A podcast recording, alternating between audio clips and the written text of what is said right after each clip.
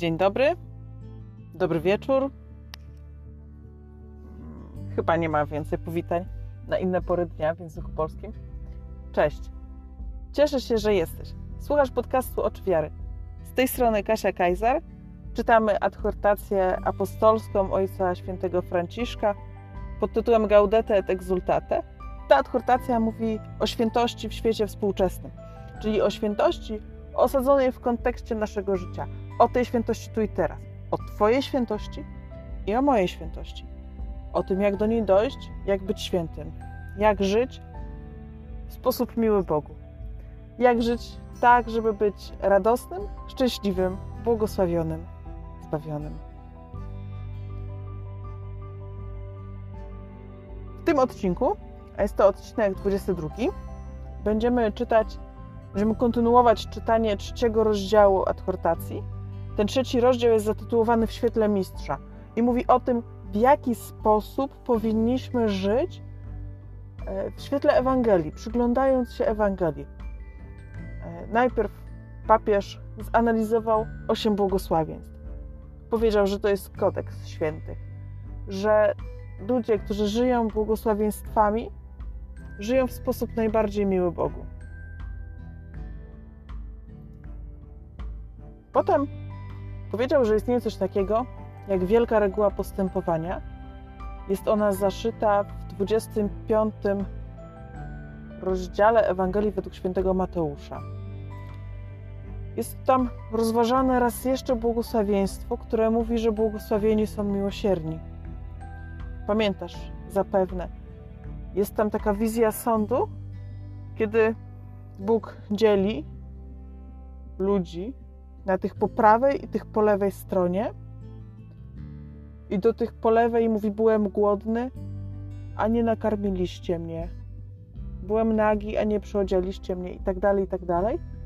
A do tych prawych, do tych prawych, do tych po prawej, mówi: Byłem głodny, nakarmiliście mnie, widzieliście mnie nagiego, przyodzialiście mnie. I oni wtedy dziwią się, panie, kiedy to się działo.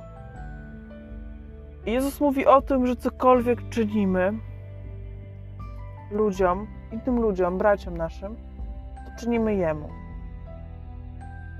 Papież mówi, że jest to wielka reguła postępowania, że jest to samo serce Ewangelii, że jest to właśnie e, ten fragment, w którym widać serce Jezusa, gdzie On pokazuje, czego pragnie i jaki chce być, jak chce być widziany w świecie.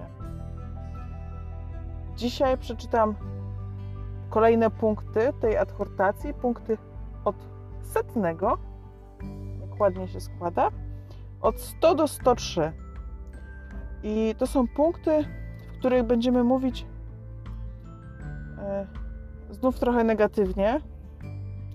Drugi rozdział był taki negatywny, bo był o, e, e, o herezjach, które wciąż są w kościele żywe, mimo że już są bardzo stare i teoretycznie dawno zwalczone. Trzeci rozdział był bardzo pozytywny, mówił o błogosławieństwach, o tej wielkiej regule postępowania, a teraz papież w, pod, w podrozdziale e, ideologie okaleczające serce Ewangelii pisze o tym, dlaczego czasami ta Ewangelia jest źle zrozumiana i jakie ideologie sprawiają, że popełniamy bardzo szkodliwe dwa błędy. Koniec mojego gadania. Posłuchaj papieża. Gaudete et exultate. Punkty od 100 do 103. Ideologie okaleczające serce Ewangelii. Niestety, czasami ideologie prowadzą nas do popełniania dwóch szkodliwych błędów. Z jednej strony sugerują chrześcijanom oddzielenie tych wymagań Ewangelii od osobistej relacji z Panem, od wewnętrznej jedności z Nim, od łaski. W ten sposób przekształca się chrześcijaństwo jedynie w jakąś organizację pozarządową, pozbawiając ją tej wspaniałej duchowości, którą jakże pięknie żyli i którą ukazywali święty Franciszek z Asyżu, święty Wincenty a Paulo, święta Teresa z Kalkuty i wielu innych. Tych wielkich świętych ani modlitwa, ani miłość Boga czy czytanie Ewangelii nie pomniejszały pasji i skuteczności poświęcania się dla bliźniego. Wręcz przeciwnie. Szkodliwy i zideologizowany jest również błąd tych, którzy są podejrzliwi wobec społecznego zaangażowania innych, uważając je za coś powierzchownego, doczesnego, sekularyzowanego, immanentystycznego, komunistycznego, populistycznego. Także tych, którzy relatywizują je tak, jakby były inne, ważniejsze kwestie do podjęcia, albo jakby godna zainteresowania była pewna etyka lub racja, której bronią.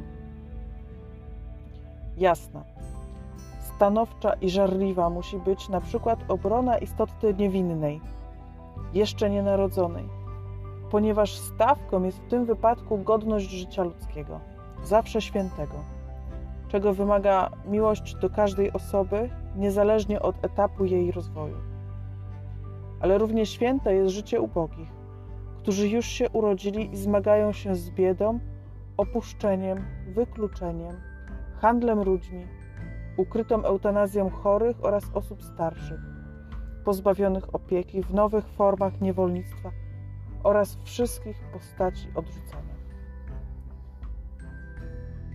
Nie możemy wyznaczyć sobie ideału świętości, który pomijałby niesprawiedliwość tego świata, w którym niektórzy świętują, spędzając swoje życie wesoło i sprowadzając je do coraz to nowej konsumpcji, podczas gdy inni oglądają to jedynie z zewnątrz, a ich życie płynie i kończy się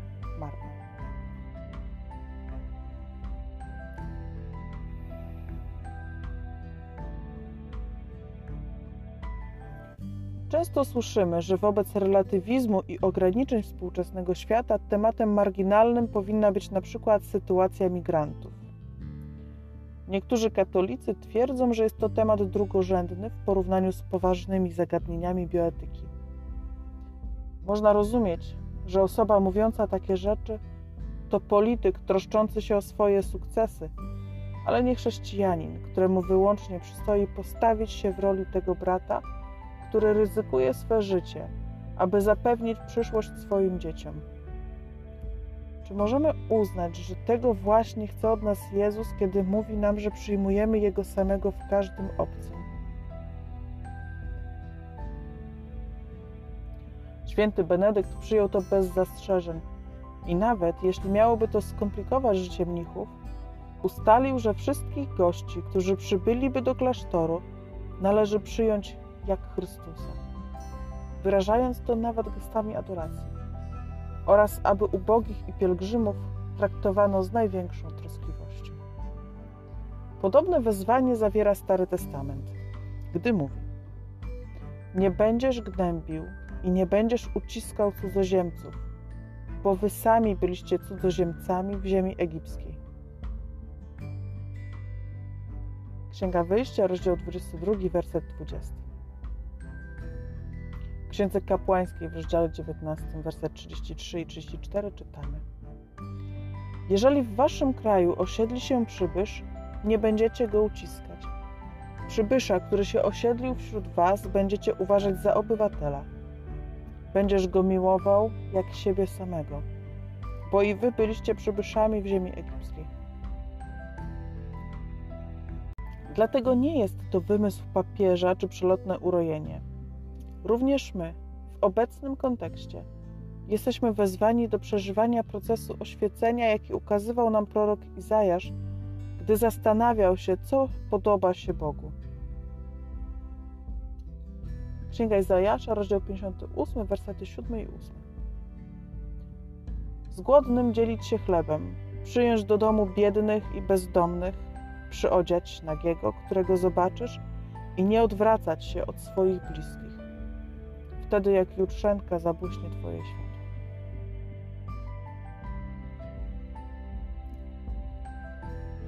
Na tym skończymy czytanie adkurtacji dzisiaj, w tym odcinku, chociaż bardzo by się chciało poczytać dalej.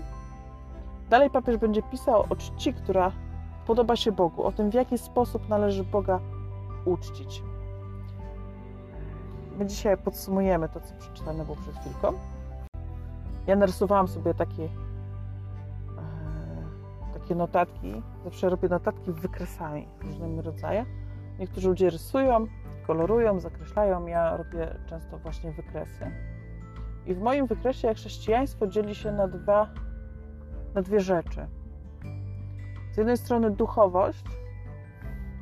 Papież mówi o relacji z Panem, o łasce, o wewnętrznej łączności z Panem. Czyli wszystko to, co stanowi spotkanie z Bogiem i wszystko to, co stanowi, że my do Niego się upodabniamy.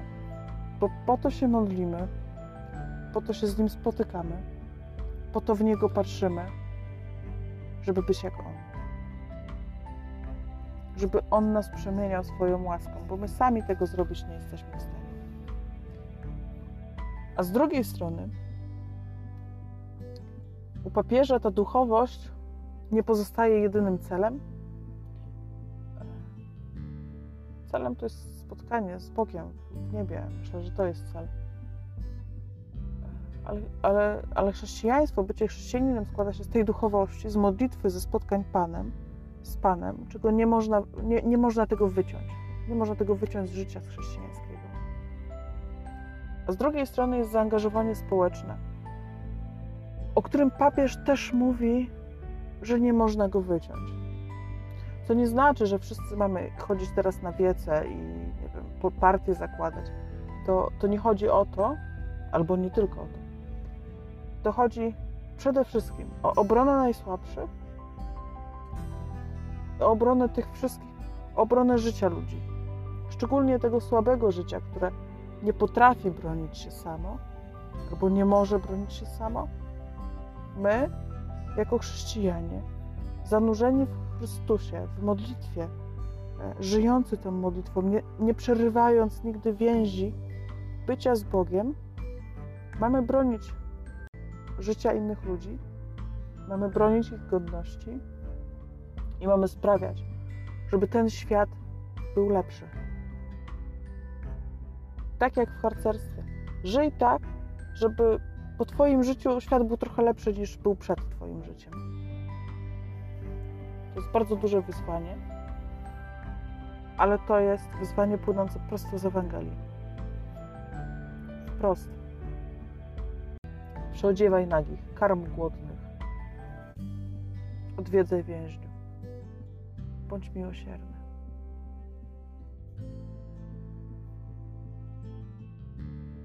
Niech Pan Bóg prowadzi nas wszystkich na tej drodze. Niech prowadzi Ciebie, niech prowadzi mnie, tak żebyśmy pokazywali światu to, jak bardzo Pan Bóg nas kocha. Bo to właśnie w tych naszych czynach widać Jego miłość. Matka Teresa z Kalkuty, e, ja, ja tego nie słyszałam, ja tego nie czytałam, ale kardynał Krajewski opowiadał kiedyś, że za matką Teresą z Kalkuty jeden z dziennikarzy chodził krok w krok przez cały dzień, postanowił przyglądać się, co ona tam robi, żeby sprawdzić, że ona wcale nie jest taka fajna, żeby mieć to udowodnione. Takie śledztwo dziennikarskie sobie założył i przeprowadził i chodził za nią dzień w dzień. A ona wstała i poszła do biednych, wyciągała tam ze śmietników ludzi, którzy mieli tak tak potężne rany, że im kończyny odpadały albo pogryzione były przez szczury. I, I ona brała tych wszystkich biedaków, zgarniała, znosiła, przyprowadzała, opatrywała. I na tym jej dzień upływał. W końcu ten dziennikarz nie wytrzymał, wyszedł tej swojej kryjówki i mówi do niej: Matko Tereso, jakby mi ktoś dał milion dolarów, to ja bym tego nie zrobił. Anna odwróciła się do niego, uśmiechnęła się promiennie swoim bezzębnym uśmiechem, bo jedynek nie miała ponoć, tak Krajewski mówił. I rzekła, ja też nie. Bo za milion dolarów tego byś nie zrobił, ale dla Chrystusa. Jeżeli widzisz w tym człowieku Jezusa, Chrystusa, jeżeli widzisz w tym człowieku godność dziecka Bożego, jeżeli widzisz w tym człowieku jeżeli widzisz odbicie Boga w tym człowieku. Jeżeli kochasz Boga, to się troszkę perspektywa zmienia. Nawet troszkę bardzo. Co wcale nie znaczy, że ja bym to zrobiła. Może kiedyś dane mi będzie zrozumieć. Dziękuję Ci za wysłuchanie tego odcinka podcastu Oczy Wiary. Wszystkie odcinki, jak również część moich tekstów, które, które piszę, znajdziesz na stronie oczywiary.pl, gdzie Ciebie bardzo serdecznie zapraszam. Możesz też skontaktować się ze mną drogą mailową. Mój mail to kasia Do usłyszenia z Panem Bogiem.